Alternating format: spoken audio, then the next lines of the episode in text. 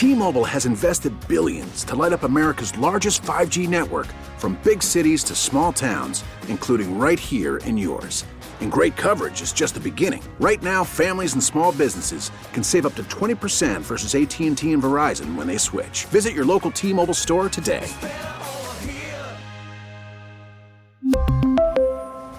Plan savings with 3 lines of T-Mobile Essentials versus comparable available plans. Plan features and taxes and fees may vary. I'm Sandra, and I'm just the professional your small business was looking for. But you didn't hire me because you didn't use LinkedIn Jobs. LinkedIn has professionals you can't find anywhere else, including those who aren't actively looking for a new job but might be open to the perfect role, like me. In a given month, over 70% of LinkedIn users don't visit other leading job sites. So if you're not looking on LinkedIn, you'll miss out on great candidates like Sandra. Start hiring professionals like a professional. Post your free job on LinkedIn.com slash recommend today. Football Friday, Grant and Danny taking you up to 630. Thanks much for listening to the show. Here's your last opportunity to win tickets to see the Impractical Jokers. Caller number 10 800 636 1067. You're getting a pair of ticks. They are coming to DC, the Drive, Drive, Drive tour, Sunday, February 19th, Cap One Arena. You're going to be entered as well into a raffle for the grand prize, two meet and greet passes. Tickets are on sale now. For tickets and more event information, go to thefandc.com. Without further ado, let's get to the BetQL guest hotline. Sports betting has come to Maryland. Don't place that first bet without checking with BetQL. BetQL analyzes every game to find you the most profitable betting ops. Get three free days of BetQL access by downloading the BetQL app visiting betql.com. Brad Spielberger of PFF joins us right now. Awesome to have him back on the show. Brad, huge weekend of playoff football ahead. Give us your favorite game. You get to watch only one. Which one are you choosing? I'm probably going. How could you not watch potentially the last game of Tom Brady's career? You think he might retire? Because I don't know if you've heard. Gisele can't make him retire anymore, man. I actually really, I actually really don't. But you know, just just for the potential intrigue. Uh, but no, I think he'll be playing next year, whether it's Tampa or elsewhere. But hey, you can't miss it regardless. So, what's your view of the Cowboys? I, I mean, I they had a couple of games, Brad, where they looked unbelievable, and then we just saw them firsthand here in DC last week, where they looked like they'd never met. I mean, it, it was horrendous that performance limping into the postseason. I got no idea who shows up on Monday. I couldn't agree more with you. And everyone keeps talking about, rightfully so, Dak Prescott going 14 to 37 for 128 yards and a pick and a touchdown. But they also ran the ball 26 times for 64 yards. So they couldn't do anything on offense no matter what they tried. They're a hard team to gauge. They obviously have a good defense, but it has not been good for the last month or so. And I think Tom Brady, with the quickest average time to throw in the NFL at 2.3 seconds, that's how you mitigate a great pass rush is you don't even let him get home. Yeah, they may well be able to do that. I'll say Dallas's pass rush wasn't as successful as I anticipated against a pretty porous Washington group last week as it is. I mean, uh, should we just wash that game away, or, or are there things to keep in mind? Like, how do you feel about that dud in week 18? Because it does feel like maybe the betting market hasn't thought much of it, but people, as they're thinking about this game, can't seem to knock it. I don't think you can completely wash it away. I agree with you. It's kind of it seems like it's being ignored, but they genuinely tried, at least in the first half, to come out and win that game. Like any any excuse of they didn't care or yada yada is really not true. Um, and, and I think also there are fundamental issues to point to. Like I'm not really sure why Tyron Smith, maybe a future Hall of Famer at left tackle, comes back from injury and you decide to kick him back over to right tackle. I, I know they want growth from their rookie first rounder Tyler Smith at left tackle. He is the future at that position, but he struggled last week. He struggled since he started playing right tackle, which makes a ton of sense. It's a big adjustment. I think people think it's so easy to kind of shift positions. That it's not, especially when you've played that long. So you point to that. You point to some injuries in the secondary that have led to some younger players playing. Maybe Tom Brady can take advantage of that a little bit. Look, I don't think they're a doomsday scenario. They easily could win this game, um, but but there's reason for concern, no question in Dallas. Brad Spielberger with us here on G and D. Write me a Seattle script is it something to do with the weather? I don't know. That's pretty much their only hope. But even then, it, really it doesn't really bode well. If this becomes a running game, which it should be, as you mentioned, the wind and the rain. The Niners have the second best run defense, and the Seahawks have the 25th best run defense, and that was with linebacker Jordyn Brooks, their former first rounder, who's a really good player. He's out for this game. So I, I really can't write you a script because the one thing I could probably point to was, you know, the, the Niners, if you're going to attack one area of their defense, it's throwing on their corners. They've been okay. They get protected by this phenomenal defensive line. And obviously, Geno Smith now with a healthy Tyler Lockett and DK Metcalf loves to attack down the field, attack down the sidelines on big chunk plays. But with the weather, that's going to be hard to do. Yeah, I'm with you. I'm not sure if the weather can save the Seahawks in that game. Brock Purdy comes in on fire. He's playing really, really well. 13 touchdowns, three picks over six games. But this is the number one defense and the number five offense, according to the analytics. I mean, he's driving a Ferrari. I am conflicted on how much credit to give Purdy here because I think Shanahan's the best play designer and schemer in the league. And, he, again, has been given the keys to an awesome whip. So, what should we be thinking about Brock Purdy? I, look, I agree with you. No question that Kyle Shanahan is the best in the business right now. But the interesting thing with Purdy is everyone keeps comping him to Jimmy Garoppolo, and they kind of just assume he's a fellow checkdown artist that just lets their you know Ferrari offensive weapons go to work. But he's really not. He, he's taking some shots down the field that Jimmy Garoppolo probably would shy away from, which is good and bad. Uh, he probably should have more than those three interceptions. He's gotten away with a couple of YOLO balls over the last couple of weeks, but you know, it is crazy. He's laying nine and a half points as a rookie, you know, in his seventh NFL start, whatever it is, um, in a playoff game. It's pretty crazy, but I think he has the ability to do it. If he doesn't get confused by opposing defenses and maybe they show him things he hasn't seen at this level. But the NFC is just not a good conference right now. And these defenses really, you know, maybe besides the Dallas, like we talked about, none of these defenses should really scare anyone. Uh, in fact, the opposite. Most defenses in the NFC are pretty bad, at least in one facet of play. So as crazy as it sounds, they might be my favorite in the NFC. Brad, I'm terrible at predicting games. I think especially playoff games. Um, so I may just fade myself and put money down on the Chargers, but I like Jacksonville in this matchup. I, I feel good about them, especially after that defensive performance against Tennessee in the must win. When their offense wasn't doing much, they won in a different way. I like Doug Pederson. I just feel weird energy and vibes right now with the Chargers and the whole we're going to play everybody and lose in Denver and Mike Williams' injury. I don't know, man. Am I just overthinking it?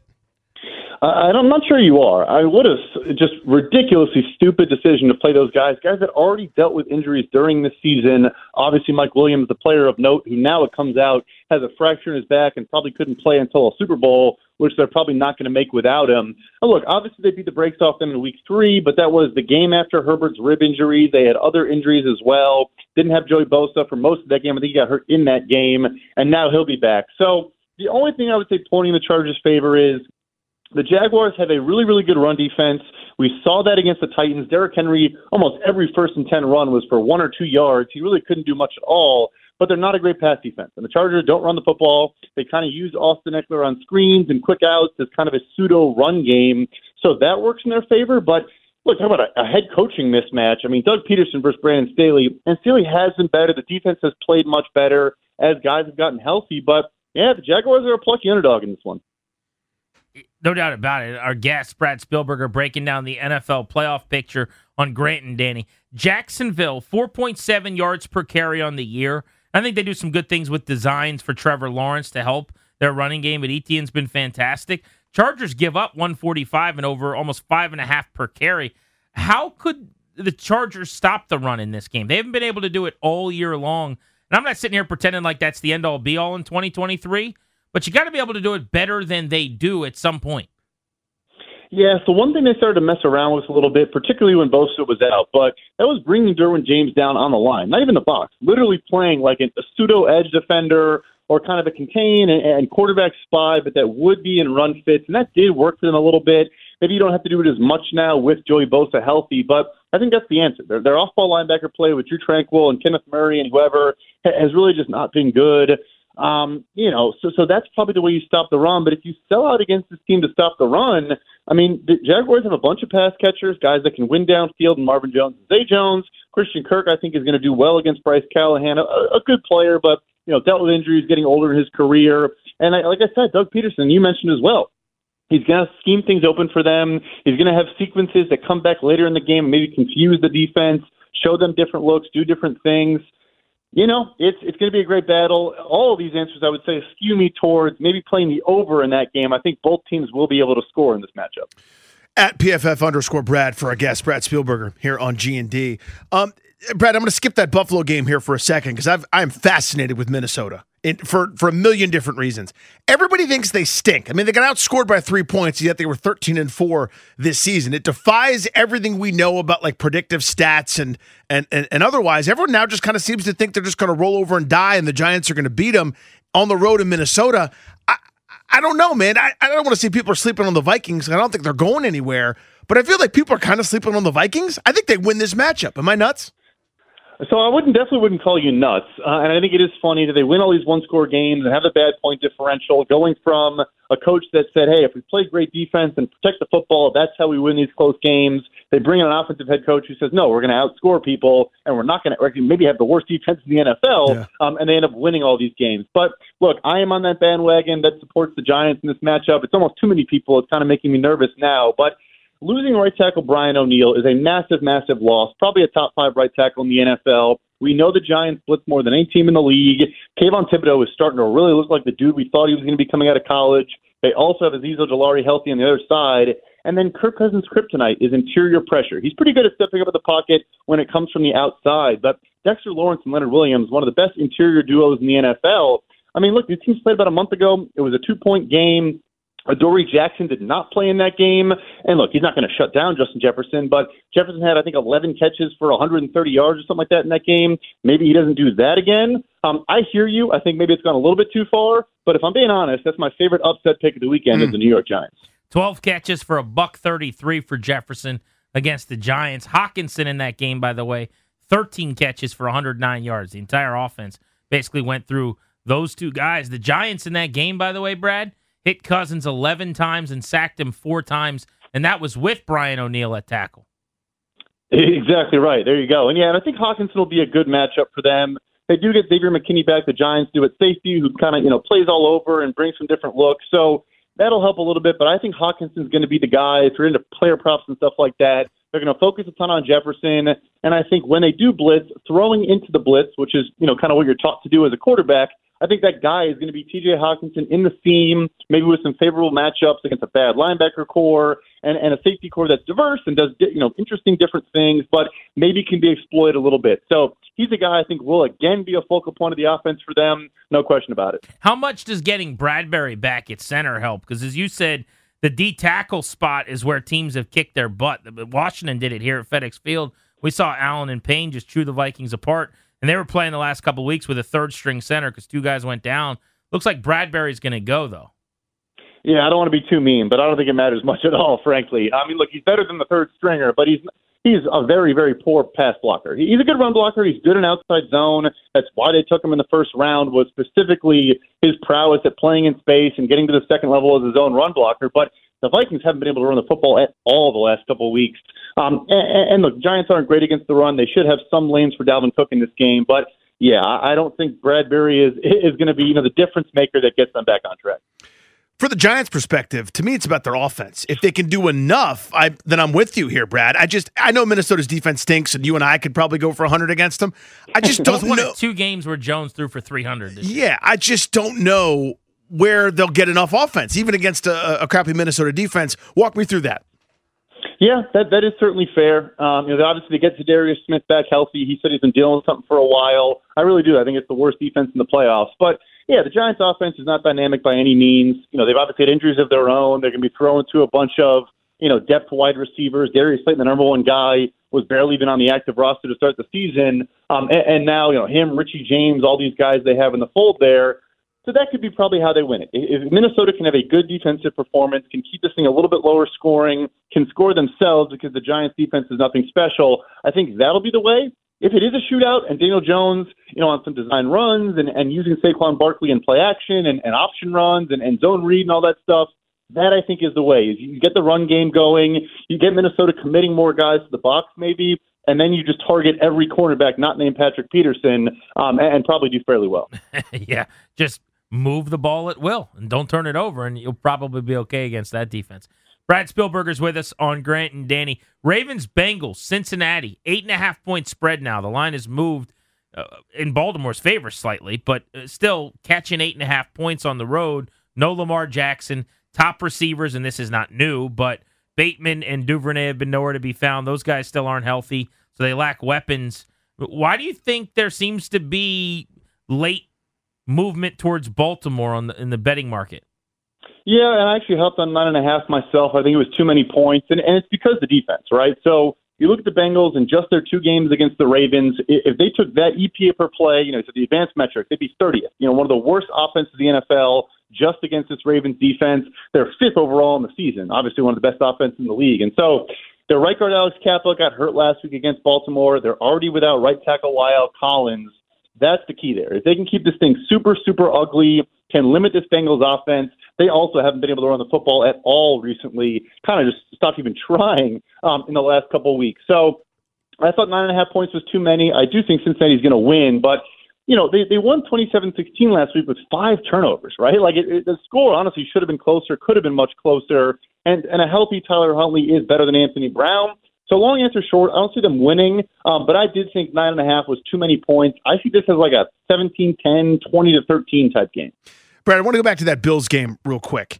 There, the couple times we saw them this year is kind of their own worst enemy, right? There's that four turnover game against Minnesota, three turnovers against the Bears. Didn't hurt them because, frankly, it's the Bears. But that Patriots game, they only won because they had a couple kickoff returns for a touchdown. They had three turnovers on offense. I, that's the only way I could see that. I'm not even talking about this this Miami game, but how they don't make it here is if they have one of those kinds of games. Yeah, if they're turning over the football and, and giving opposing teams an opportunity to score, their defense has not been as good as it was to start the year. Obviously, losing Von Miller will go a long way. Very unfortunate he's out. He was pretty much signed for these games, not the first 18. Um, and then, of course, with Damar Hamlin, look, no one cares about football when it comes to Damar Hamlin, but he was already the backup safety to Micah Hyde. So now they're on their third safety there, and Jordan Poyer, their other star safety, not even close to 100% healthy right now. So you can poke some holes in their defense. I think Gregory Rousseau has really come on as a really, really good young edge defender, but it's not the same defense it was to start the season. If they're gifting turnovers to the opposing team, that that's probably the way to do it. Um, I, I think they're going to do well against Miami. Miami's got a bunch of injuries. Terron Armstead is going to play, I assume, but again, not very healthy. Liam Eichenberg is out for this game. Uh, Bradley Chubb got his first practice of the weekend today, so he'll probably play, but not at 100%. Um, so I think they'll win this one, but I hear you. I, I have some concerns about the Bills. They were my Super Bowl pick before the season. I'm not so confident in that as of right now. Brad Spielberger on Grant and Danny. Before we let you go, I want to localize this in DC for Commanders fans. You actually wrote a piece about Derek Carr and some possible landing spots, and you included Washington. Where would they rank among some of the teams that you think make the most sense, and, and just provide some thoughts on that if you would? Yeah, so I did put them in kind of the honorable mentions category. I don't know if they're my top choice, but look, the, the issue there is they've gone the veteran route a couple times. Obviously, you can't hold it against Alex Smith, his horrific injury. You know, that, that honestly arguably did work out until that happened. Of course, with Carson Wentz, it's been kind of a nightmare. But when you're in that kind of quarterback purgatory of the first round where you just barely missed the playoffs, you can't really get a quarterback in the first round unless you want to, you know, move heaven and earth and make this massive trade up to go get a guy. Then it points back towards maybe being in that veteran market. So I don't hate it. I think it's kind of funny the, the, the mentality of going to an organization that was a once proud franchise that now is kind of falling on hard times. They want to something to root for on Sundays, a guy to believe in that they feel is fully committed and just cares about nothing but football and the fan base, and that is Derek Carr. Um, but I think the Jets make a ton of sense here. I think Tampa is kind of an interesting choice as well if Tom Brady does leave. But yeah, I think Washington is in the mix here. I wouldn't be surprised. Brad, thank you, buddy. Enjoy the weekend, man. Thanks for the time. Thank, thank you, guys. Great insight. Good look at the playoffs ahead by Brad Spielberger with us on Grant and Danny. We're breaking down every single game for you before this day ends. We'll also give you our confidence points picks today. But next, speaking of quarterback, let's talk Sam Howell and how much he should factor into an OC hire and Washington putting together its offseason plans. Like, do they need to decide on whether or not they're rolling with Sam Howell before they go get an OC to get someone who might help get the most out of him? Do they need to decide that before they figure out if they want to jump in on some veteran quarterbacks? Next on G&D. Okay, picture this. It's Friday afternoon when a thought hits you. I can waste another weekend doing the same old whatever, or I can conquer it. I can hop into my all new Hyundai Santa Fe and hit the road. Any road. The steeper, the better. Because my all new Santa Fe is available with HTRAC, all wheel drive, so I can hit the trail without a worry in the world. Heck, with three rows and best in class rear cargo space, I can pack the whole family in with all our gear. We've got available dual wireless charging for our phones, so we'll never lose touch with civilization, and we won't lose touch with the primordial power of Mother Earth. So, which is it? Waste the weekend or do something a little more epic? And conquer it in the all new Hyundai Santa Fe. Visit HyundaiUSA.com or call 562 for more details. Hyundai, there's joy in every journey. T-Mobile has invested billions to light up America's largest 5G network from big cities to small towns, including right here in yours. And great coverage is just the beginning. Right now, families and small businesses can save up to 20% versus AT&T and Verizon when they switch. Visit your local T-Mobile store today.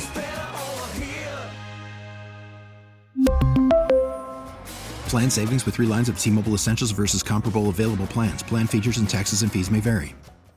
This episode is brought to you by Progressive Insurance. Whether you love true crime or comedy, celebrity interviews or news, you call the shots on what's in your podcast queue. And guess what? Now you can call them on your auto insurance too with the Name Your Price tool from Progressive. It works just the way it sounds. You tell Progressive how much you want to pay for car insurance, and they'll show you coverage options that fit your budget. Get your quote today at progressive.com to join the over 28 million drivers who trust Progressive. Progressive Casualty Insurance Company and Affiliates.